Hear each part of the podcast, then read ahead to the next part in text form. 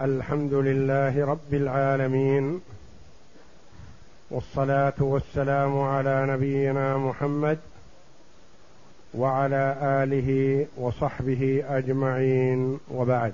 بسم الله بسم الله الرحمن الرحيم.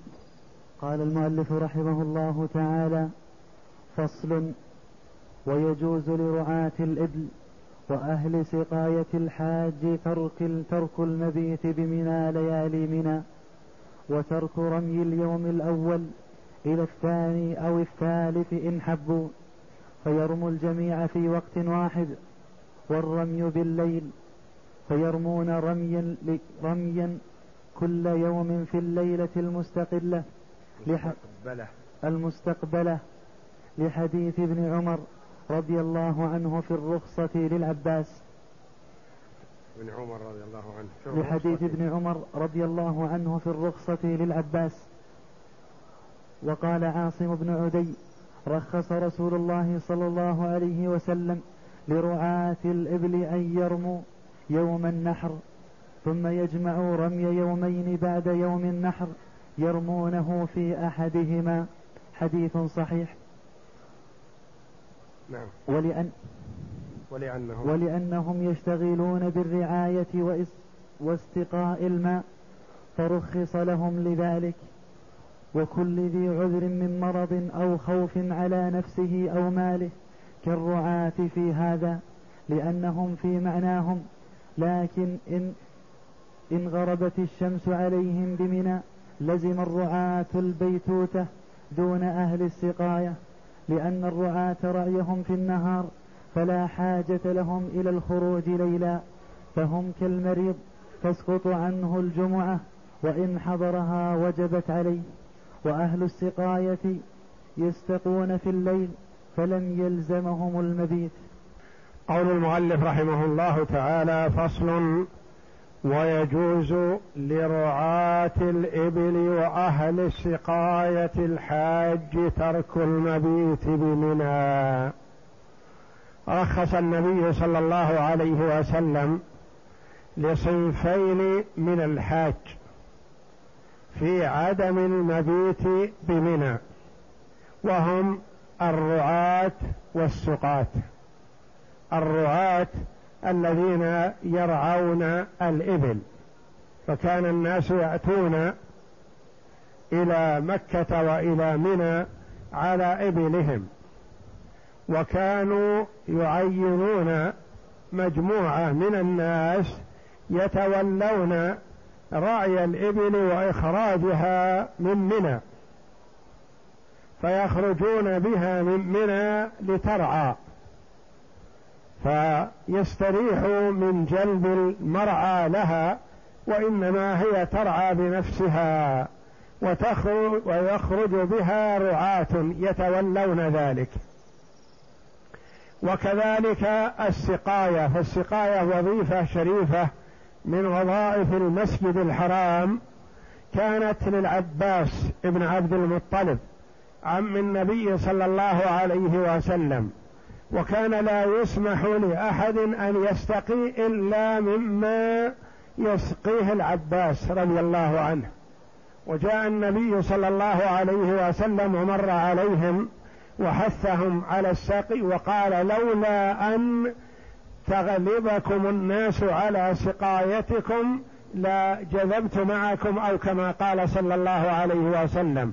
فهو طلب منهم الماء وناولوه دلوا وشرب منه عليه الصلاة والسلام وحثهم على هذا لأن في هذا خدمة لحجاج بيت الله الحرام فشرب صلى الله عليه وسلم ورغبهم في هذا العمل. ويؤخذ من هذا الترغيب في كل عمل يريح الحجاج ويخدم الحجاج فذلك عمل شريف يؤجر عليه المرء. وعليه إن استطاع أن يسامحهم ويتجاوز عنهم ويسهل لهم فحسن وإلا فعلى الأقل الا يغلبهم أو الا يزيد عليهم فيما هو مطلوب منهم. لأن هؤلاء حجاج بيت الله الحرام فلهم حق على أهل مكة. ولهم حق على كل من له إمكانية عمل في مكة وفي المسجد الحرام. حتى أن النبي صلى الله عليه وسلم رخص لأهل هذه الوظائف فيما هو واجب من واجبات الحج. يعني لا أدل على ذلك من كون النبي صلى الله عليه وسلم أسقط عنهم شيئا من الواجبات لأجل مراعاة حجاج بيت الله الحرام. الذين يسقون والذين يرعون. أسقط عنهم الواجب عليه الصلاة والسلام الذي يفوت. وواجب لا يفوت رخص لهم في جمعه في يوم واحد. فمثلا المبيت يفوت عليهم. لا يقال يجمعون يومين يبيتون فيها في يوم واحد يفوت كل ليلة بليلتها. فرخص لهم النبي صلى الله عليه وسلم عن البيتوتة بمنى. بقي الرمي الرمي نهارا. الرمي لا يفوت محله. أمرهم النبي صلى الله عليه وسلم أن يرموا يوم النحر لأجل أن يتحللوا. ويؤخروا رمي اليوم الأول من أيام التشريق إلى اليوم الثاني من أيام التشريق الذي هو يوم النفر فيرموا اليومين في يوم واحد. ومن يرغب عدم التعجل يرموا اليومين مع اليوم الثالث. فمثلا من يريد التعجل يرمي يوم النحر ويذهب لوظيفته وعمله الذي يخدم فيه الحجاج. فلا يأتي إلى منى يوم العيد ولا يوم الحادي عشر ولا يبيت بمنى ليلة إحدى عشر ولا يبيت بمنى ليلة اثني عشر. يأتي في اليوم الثالث الثالث الذي هو اليوم الثاني عشر ويرمي الجمار عن اليوم الحادي عشر وعن اليوم الثاني عشر. وينصرف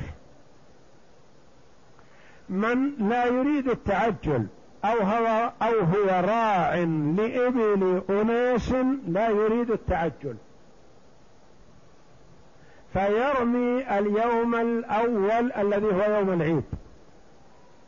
ثم يخرج من منى لرعي الإبل فيرعاها في اليوم يوم العيد ويوم الحادي عشر ويوم الثاني عشر كلها لا يأتي إلى منى. ويأتي إلى منى في اليوم الثالث عشر من ذي الحجة ويرمي عن اليوم الحادي عشر مرتبا ثم يرمي عن اليوم الثاني عشر مرتبا ثم يرمي عن اليوم الثالث عشر مرتبا كلها يرميها بعد الظهر من اليوم الثالث عشر تستغرق بعد الظهر إلى العصر ثم ينصرف. كل هذا توجيه من النبي صلى الله عليه وسلم للعناية بالحجاج والاهتمام بهم وتسهيل أمورهم. الحاج عليه أن يبيت ليلة إحدى عشر وليلة اثنى عشر وليلة ثلاثة عشر إن لم يتعجل لأنه عليه الصلاة والسلام بات بمنى ثلاث ليال ليلة إحدى عشر وليلة الثاني عشر وليلة الثالث عشر. من يرعى الإبل ما يبيت واحدة من هذه الليالي. من يسقي الحجاج لا يبيت واحدة من هذه الثلاث الليالي. في الرمي يجمعها. وكما سمعنا يجمعها في اليوم الأوسط أو يرمي يوما ويترك يوما. يعني مثلا يرمي يوم العيد ويترك اليوم الحادي عشر ويرمي في اليوم الثاني عشر. هذا في حال التعجل. أو يرمي يوم العيد ويترك اليوم الحادي عشر واليوم الثاني عشر ويرميها كلها في اليوم الثالث عشر. وقال بعض العلماء يجوز حتى لو لم يتعجل يرمي اليوم العيد ويترك اليوم الحادي عشر ويرمي اليوم الثاني عشر عن اليوم الحادي عشر وعن الثاني عشر وعن الثالث عشر. يرمي في أوسط الأيام الثلاثة عن ثلاثة الأيام. ألحق العلماء رحمهم الله بمثل هؤلاء من كان مريض. من كان مريض مثلا ما يستطيع المبيت بمنى وبات بمكة ليمرض عند أهله أو ليمرض في المستشفى. لا يلزمه شيء والحمد لله. بات في مكة ولا شيء عليه. أما الرمي فهو النبي صلى الله عليه وسلم ما أسقطه عنهم وإنما أخره وجمعه. فكذلك المريض نقول لا يسقط عنه الرمي وإنما إن استطاع أن يرمي بنفسه فبها. ما استطاع أن يرمي بنفسه فالأفضل أن يحضر عند الجمرة.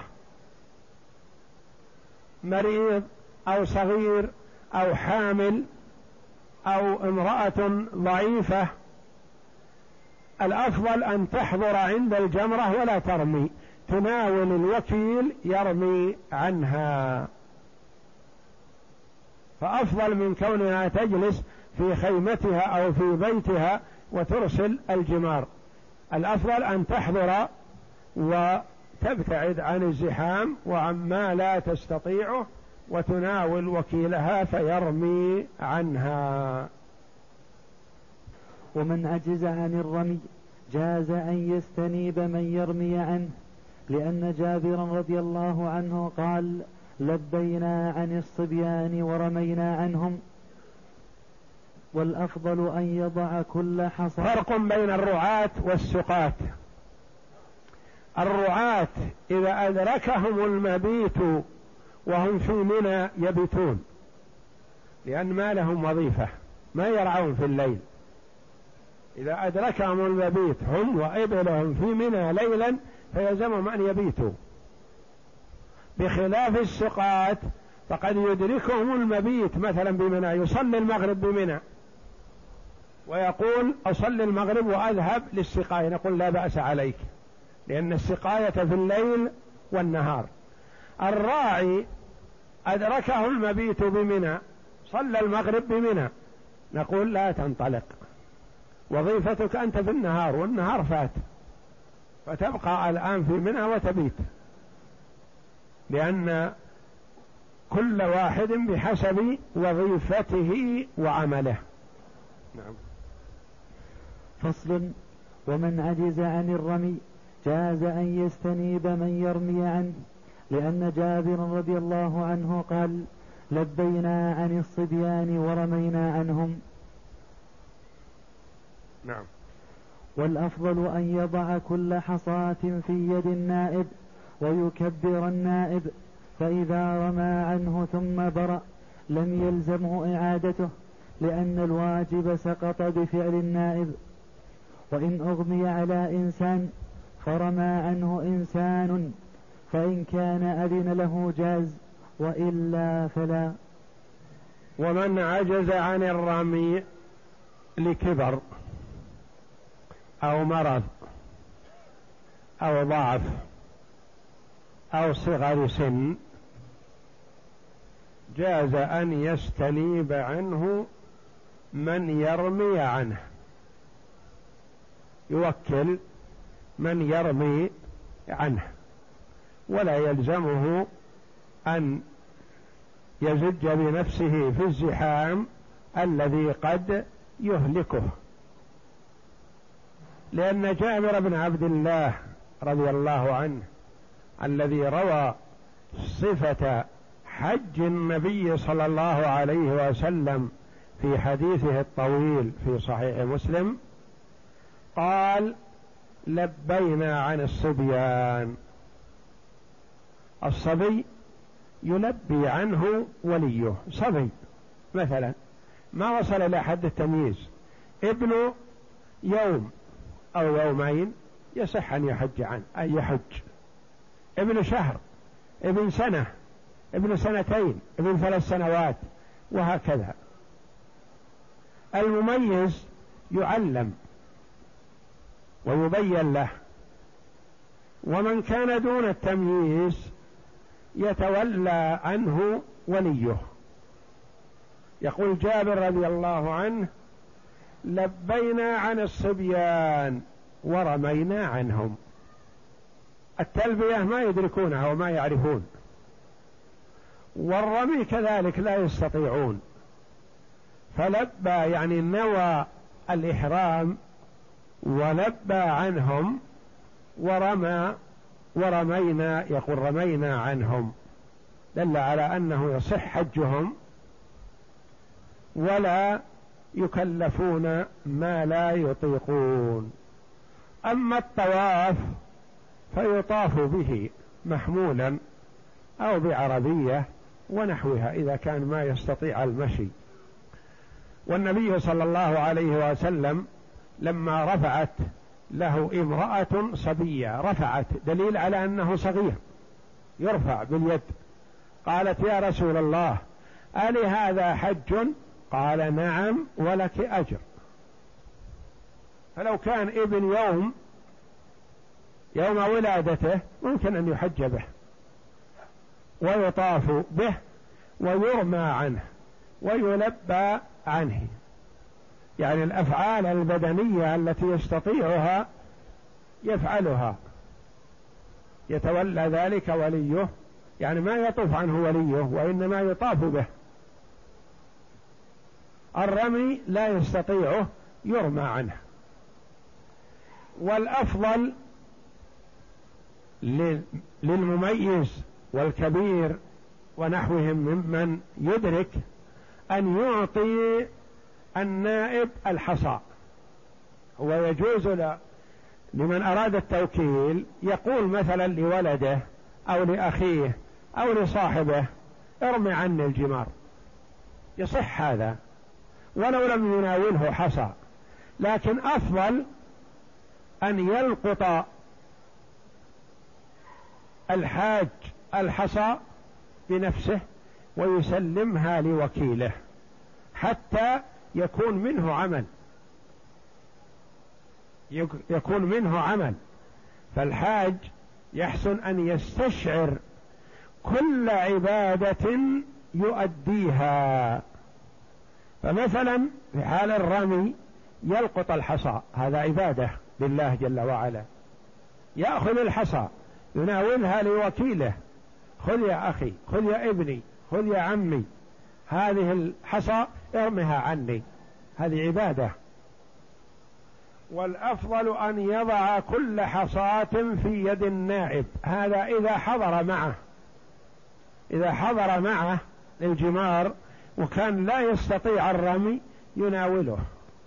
فإن أمكن أن يناوله كل حصاة وحدها فحسن. يناول الحصاة ثم الوكيل يرميها. ثم يناوله الحصاة ثم الوكيل يرميها. وهكذا. فيكبر النائب لأن التكبير يكون مع رمي الحصاة فإذا كان شخص مريض ما يستطيع الرمي. معه نوع من أنواع المرض التي قد تبرأ بسرعة لكن ما يدرى كم وقتها. معه ماغص في بطنه معه صداع في رأسه معه ألم شديد ما يستطيع معه الرمي. فأعطى وكيله أن يرمي عنه. فذهب الوكيل ورمى. وعاد. بعد صلاة الظهر. بعد العصر صح المريض وبرئ كأن لم يكن به وجع. شفاه الله. هل نقول له زال مرضك وزال عذرك ووقت الرمي باقي. خذ حصى واذهب أرمي عن نفسك. لا. لأن الواجب سقط. سقط عنه. رمي عنه فلا يكلف الرمي حتى لو برئ. المغمى عليه. المغمى عليه. مثلا إن كان وكل قبل أن يغمى عليه صح. فمثلا هو كان في حال مرض في اليوم الأول من أيام الرمي التي يوم العيد. فقال لابنه أو لأخيه أو لأبيه ارمي عني ما أستطيع الرمي. فرمى عنه في اليوم الأول. وفي اليوم الثاني أصبح لا يدرك أغمي عليه. واليوم الثالث كذلك فيرمي عنه وكيله لأنه موكل. لكن إذا رمى يوم العيد هو بنفسه ثم في اليوم الحادي عشر أغمي عليه. هل يصح أن يرمي عنه غيره في هذه الحال؟ لا. لأن الغير ما وكل. وهذه تحصل عند بعض الناس بدون إغماء مثلا مثلا المرأة الزوجة أو الأخت أو الأم تفكر في نفسها أنها ترمي. ثم يذهب زوجها أو ابنها أو أخوها ويرمي عن نفسه ويرمي عن أمه أو يرمي عن زوجته وهي لم توكله. هل يصح؟ لا ما يصح. لأن ما وكلته. فرميه هذا في غير محله. أنه ما صدر له توكيل.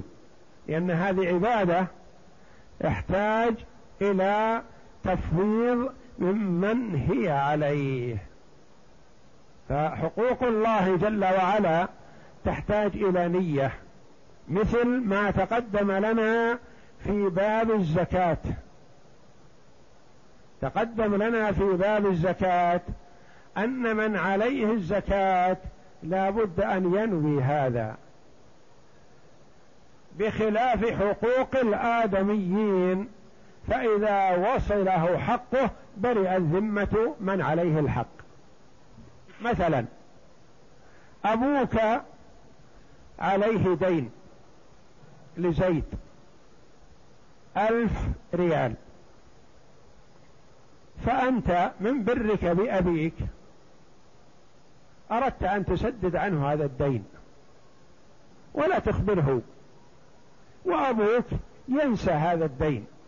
ما تحب أن تشعره بأنك سددت عنه أو نحو ذلك. تريد أن تبرئ ذمة أبيك بدون أن تشعره.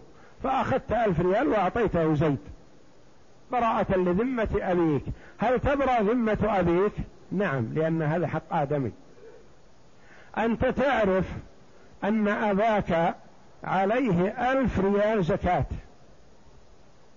لكن ما تحب أن تقول لأبيك مثلا أعطنا ألف ريال ندفع زكاة عنك. ولا تحب أن تقول لأبيك عليك زكاة ألف ريال سأتحملها. ما تحب أن تقول له لا هذا ولا هذا. فأخذت ألف ريال وأخرجته زكاة عن أبيك بدون علمه. هل تبرأ ذمة أبيك؟ لا.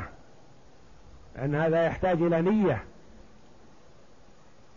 يحتاج إلى نية. ففيه أشياء تحتاج إلى نية. وأشياء لا تحتاج إلى نية. من قبيل التروك أو من حقوق الآدميين مثل غسل الجنابة وغسل النجاسة. أرض متنجسة نزل عليها المطر ما مر عليها آدمي. ألا تطهر؟ بلى تطهر. آخر رجل عليه جنابة. وهو في حال إغماء أو نوم فنزل عليه مطر من السماء صب عليه المرزاب مطر فغسله كله. هل ترتفع جنابته؟ لا لأن هذا يحتاج إلى نية. وغسل النجاسة ما يحتاج إلى نية تزول بمجرد ما يحصل عليها الماء اللي يزيل النجاسة. كذلك العبادات والمعاملات. إذا أردت إبراء ذمتك من معاملة برئت ذمة أبيك ولو لم يعلم.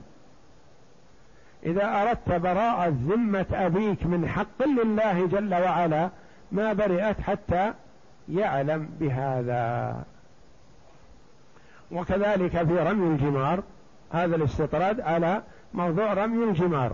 فمثلا شخص ناو أن يرمي فرمى عنه أبوه أو ابنه أو المرأة رمى عنها زوجها ما يصح حتى توكله.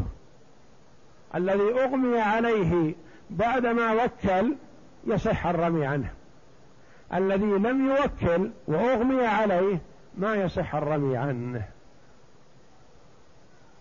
فصل ويسن أن يخطب الإمام يوم النفر وهو أوسط أيام التشريق ويعلم الناس حكم التعجيل التعجيل والتأخير وتوديعهم لما روي عن رجلين من بني بكر. قال رأينا رسول الله صلى الله عليه وسلم يخطب بين أوسط أيام التشريق ونحن عند راحلته أخرجه أبو داود. ولأن بالناس حاجة إلى أن يعلمهم ذلك فشرعت الخطبة فيه كيوم عرفة. يسن للإمام أو نائب الإمام أو قائد الحجيج أو من ينوب عنه أن يخطب الناس يوم النفر الأول. ما هو يوم النفر الأول؟ هو اليوم الثاني عشر. اليوم الذي ينفر فيه الناس يعني يخرجون من منى بعضهم. المتعجلون منهم يخرجون في اليوم الثاني عشر. فيسن للإمام أن يخطب في هذا اليوم ليعلم الناس. وتعليم الأمة يكون تدريجيا. عند في كل وقت ما يناسبه حتى لا ينسي بعض الكلام بعضا. يخطبهم في عرفة يبين لهم الانصراف من عرفة والمبيت بمزدلفة والانصراف من مزدلفة ويقتصر على هذا. يخطبهم يوم النحر يبين لهم ماذا يفعلونه في هذا اليوم. من رمي الجمار والنحر والحلق أو التقصير والطواف والسعي وما إلى ذلك. يخطبهم في اليوم الثاني عشر لأنهم يحتاجون إلى تعليم.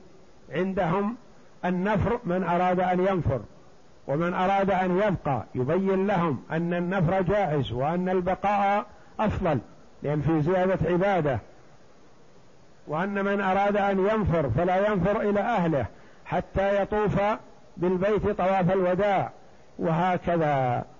ففي كل وقت يبين لهم ما يحتاجونه قريبا حتى يكونوا على بصيرة من أمرهم. وهذا يحث الحاج على أن يكون على بصيرة من أمره قبل فعل الشيء. فالذي ينبغي للحاج أن يسأل عن الشيء قبل فعله أو قبل وقت فعله حتى يفعله على بصيرة. بعض الحاج يجتهد ويعمل ثم يأتي من اليوم الثاني أو اليوم الثالث يقول فعلت كذا فعلت كذا.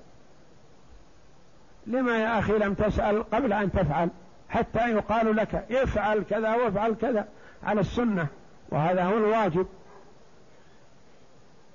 وكذا التعليم يعلم الناس قبل أن يفعلوا الشيء حتى يفعلوه على وفق سنة رسول الله صلى الله عليه وسلم. فصل. وإذا والمراد بأوسط أيام التشريق هو يوم النفر الأول هو اليوم الثاني عشر. لأن أيام التشريق اليوم الحادي عشر من ذي الحجة والثاني عشر والثالث عشر. أوسطها هو اليوم الثاني عشر.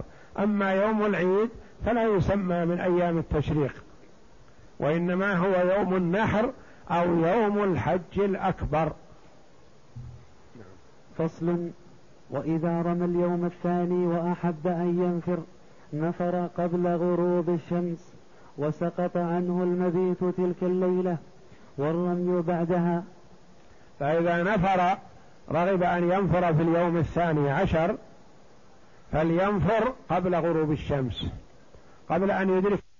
بدأ بالمبيت عبارة فعليه أن يبقى. لكن إذا نفر قبل غروب الشمس له ذلك ويسقط عنه المبيت ليلة الثالث عشر ويسقط عنه رمي الجمار يوم الثالث عشر. وذلك قول الله جل وعلا واذكروا الله في أيام معدودات فمن تعجل في يومين فلا إثم عليه ومن تأخر فلا إثم عليه لمن اتقى واتقوا الله واعلموا أنكم إليه تحشرون. تعجل في يومين يجهل بعض الناس يظنه يوم العيد واليوم الذي يليه. لا تعجل في يومين من أيام التشريق. اليوم الحادي عشر والثاني عشر.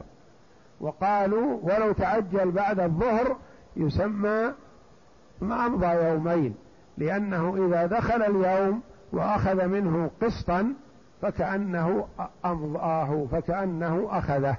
يعني يصدق اليومين على يوم ونصف. ومن تعجل في يومين أي يوم ونصف يوم الحادي عشر ويوم الثاني عشر نصفه. لأن النفر ينفر الإنسان من بعد الزوال بعد الزوال يرمي ويمشي. وإن غربت وهو في منى لزمه البيتوتة والرمي من الغد بعد الزوال. لقول الله تعالى فمن تعجل في يومين فلا إثم عليه ومن تأخر فلا إثم عليه. وقال رسول الله صلى الله عليه وسلم أيام منى ثلاثة ثلاثة الحادي عشر والثاني عشر والثالث عشر. نعم. فمن تعجل في يومين فلا إثم عليه ومن تأخر فلا إثم عليه رواه الترمذي. واليوم اسم لبياض النهار وإن رحل وخرج منها ثم عاد إليها لحاجة لم يلزمه المبيت ولا الرمي. لأن الرخصة قد حصلت له بالتعجيل. فمثلا أراد التعجل رمى الجمار في اليوم الثاني عشر. وانصرف وتعجل وذهب إلى مكة. بعد المغرب بدأ له أن يذهب إلى منى لحاجة من الحاجات. فذهب إلى منى بعد المغرب من اليوم الثاني عشر. قد يقول له قائل عليك أن تبيت. أنت أدركك المبيت وأنت في منى. فتبيت هذه الليلة ليلة الثانية الثالث عشر. نقول لا ما يلزمه المبيت لأنه انصرف. وعودته هذه لا تلزمه بالمبيت. مثل من ودع بعد نهاية الحج وخرج إلى جدة أو خرج إلى الطائف. ثم عاد من جدة أو عاد من الطائف إلى مكة. هل يلزمه وداع إذا أراد مر الخروج مرة أخرى؟ لا لأنه ودع خلاص انتهى. قال بعض أصحابنا يستحب لمن نفر أن ينزل المحصب. المحصب. المحصب ثم يدخل مكة لما روى نافع قال كان ابن عمر يصلي بعد الظهر يصلي بها الظهر والعصر والمغرب والعشاء ثم يهجع هجعة ويذكر ذلك عن رسول الله صلى الله عليه وسلم متفق عليه. وقال ابن عباس وعائشة ليس نزول الأبطح بسنة. إنما نزله رسول الله صلى الله عليه وسلم ليكون أسمح لخروجه متفق عليه. وهذا لفظ عائشة رضي الله عنها. قال بعض الفقهاء رحمهم الله بقول عبد الله بن عمر بن الخطاب رضي الله عنه لأن عبد الله بن عمر رضي الله عنه كان من المشهورين من الصحابة بتتبع خطوات النبي صلى الله عليه وسلم. حتى العادة يحب أن يفعل مثل فعله. في المكان الذي نزل فيه النبي يحب أن ينزل فيه. في المكان الذي صلى فيه النبي يحب أن يصلي فيه رضي الله عنه. فكان حريص على تتبع خطوات النبي صلى الله عليه وسلم. فكان عبد الله بن عمر رضي الله عنه إذا نزل من منى بعد انتهاء أيام منى ينزل بعد الظهر في المحصب. المحصب في الأبطح حول المقابر. ينزل هناك ويصلي به الظهر والعصر والمغرب والعشاء ويرقد رقدة خفيفة. ثم ينزل للمسجد الحرام ويودع ويخرج. قال بعض الفقهاء هذا سنة.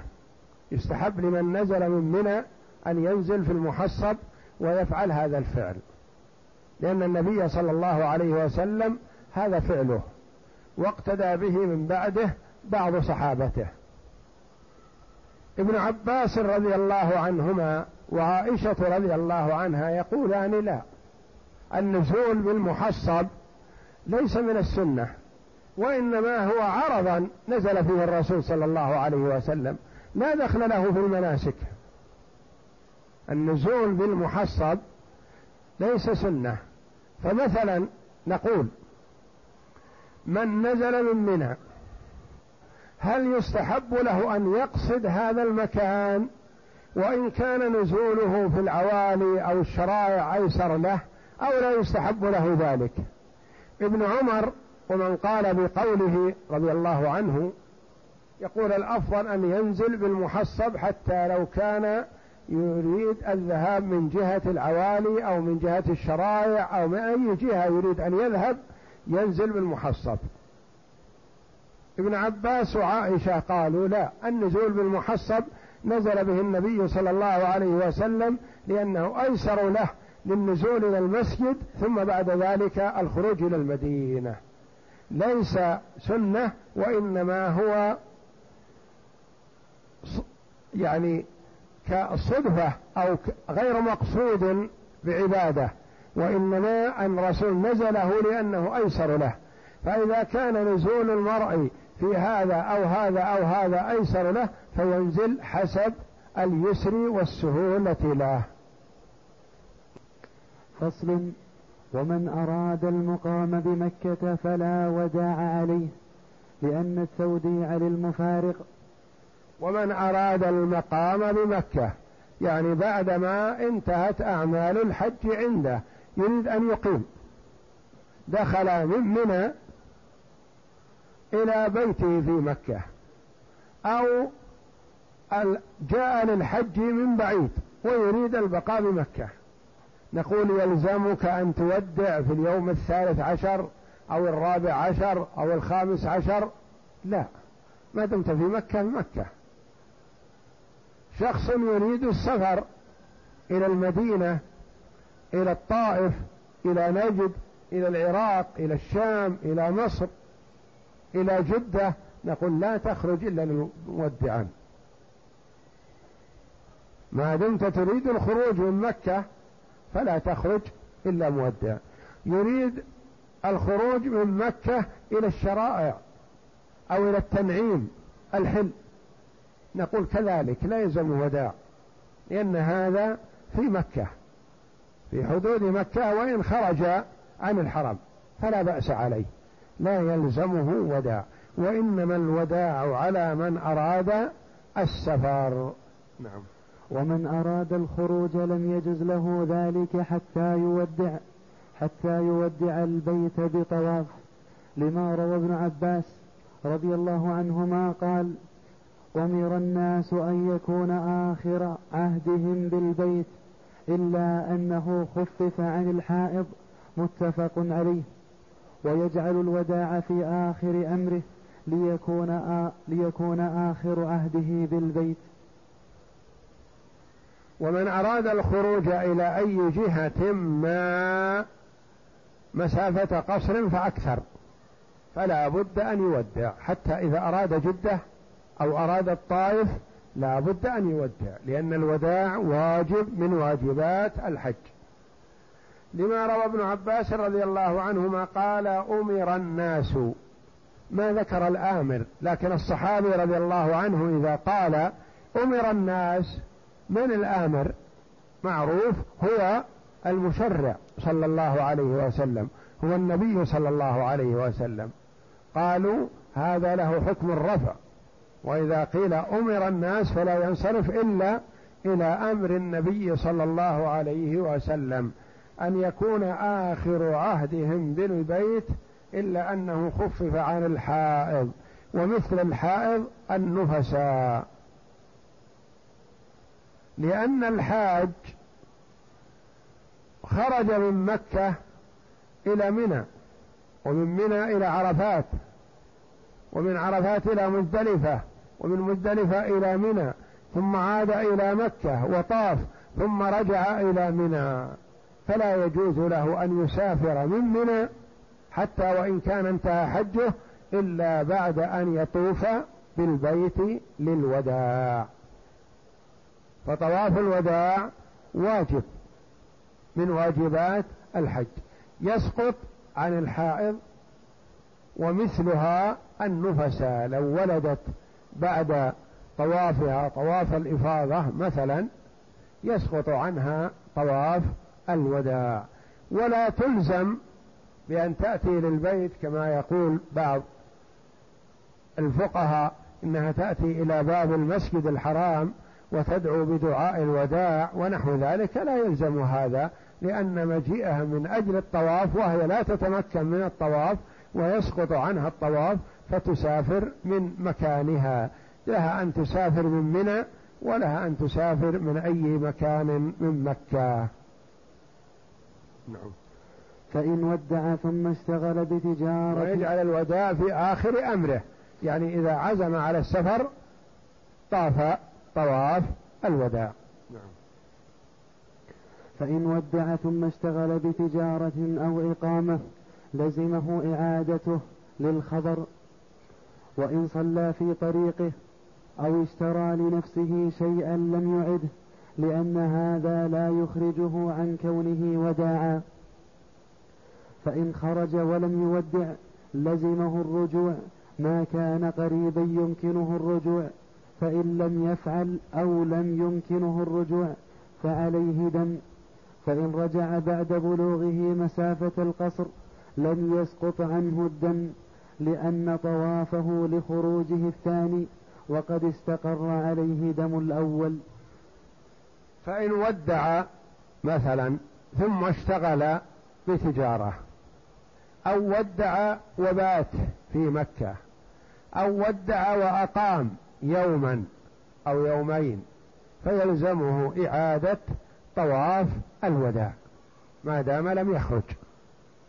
فإن ودع وخرج كما تقدم ثم عاد مرة أخرى فلا يلزم وداع. لكن إن ودع وأقام بمكة فيلزمه إعادة طواف الوداع. ولا حرج على الحاج أن يعيد طواف الوداع أربع أو خمس مرات لا حرج.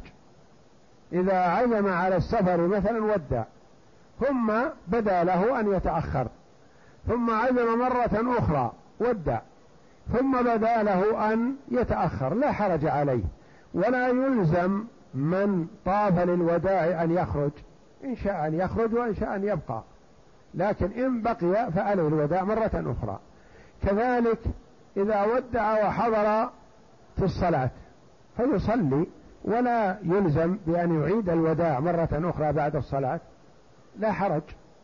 يودع ويجلس في المسجد. حضرت الصلاة قبل أن يعزم على الخروج يصلي الصلاة الحاضرة ولا بأس. فإن خرج بدون وداع فلا يخلو. إن كان قريب قلنا له ارجع وطف طواف الوداع ولا شيء عليك. خرج وأبعد فقيل له عليك طواف الوداع. فعاد وودع هل يسقط عنه الواجب؟ لا ما سقط. ما دام أنه سافر وأبعد فلو عاد ما سقط عنه الدم الذي ترك من أجل طواف ترك طواف الوداع. فلزمه دم. فالدم هذا يسقط عنه إن عاد من قرب. وأما إن لم يعد أو عاد من بعد فدم طواف الوداع الأول واجب عليه. مثلا خرج من مكة مسافرا إلى الطائف. فلما وصل الطائف مع رفقته تذاكروا قالوا ودعنا. قال أنا ما ودعت. ما ظننت أن علي طواف وداع. سافرت من منى. قال له بعض رفقته تعود وتطوف طواف الوداع. لو عاد يسقط عنه الدم؟ لا لأنه سافر مسافة قصر. نقول له أدم الدم الذي استقر في ذمتك لتركك طواف الوداع واجب عليك الآن. عدت أو لم تعد. أما ما دام قريب فنقول له عد وطف طواف الوداع ولا شيء عليك. والمرأة كالرجل إلا إذا كانت حائضا أو نفسا خرجت ولا وداع عليها ولا فدية للخبر. إلا أنه يستحب لها أن تقف على باب المسجد فتدعو بدعاء المودع. وإن نفرت فطهرت قبل مفارقة البنيان لزمها التوديع لأنها في البلد وإن لم تطهر حتى فارقته فلا رجوع عليها لأنه لم يوجد في حقها ما يوجبه في البلد. والمرأة كالرجل إذا تركت طواف الوداع يكون عليها هدي. وإن تركته وذكرت وهي قريبة فعادت فلا شيء عليها. وإن عادت عن بعد فقد استقر الهدي في ذمتها. ويسقط طواف الوداع عن المرأة إذا كانت حائض أو نفساء. فإن طهرت قبل أن تغادر مكة وجب عليها أن تطوف الوداع. يحصل هذا مثلا المرأة تركت طواف الوداع لأنها حائض. فقبل أن يغادر رفقتها مكة طهرت. وأرادت أن تذهب معهم. نقول لا. الآن يلزمها طواف الوداع. ما دامت طهرت قبل أن تخرج من مكة فعليها طواف الوداع. وقوله رحمه الله إلا أنه يستحب لها أن تقف بالباب هذا تبعا لقول بعض الفقهاء رحمهم الله ولا دليل عليه فيما نعلم والله أعلم. أنه لا يستحب لها ذلك لأنه ما في فائدة من مجيئها ووقوفها بباب المسجد الحرام. نعم. بركة والله أعلم. وصلى الله وسلم وبارك على عبد ورسول نبينا محمد وعلى آله وصحبه أجمعين.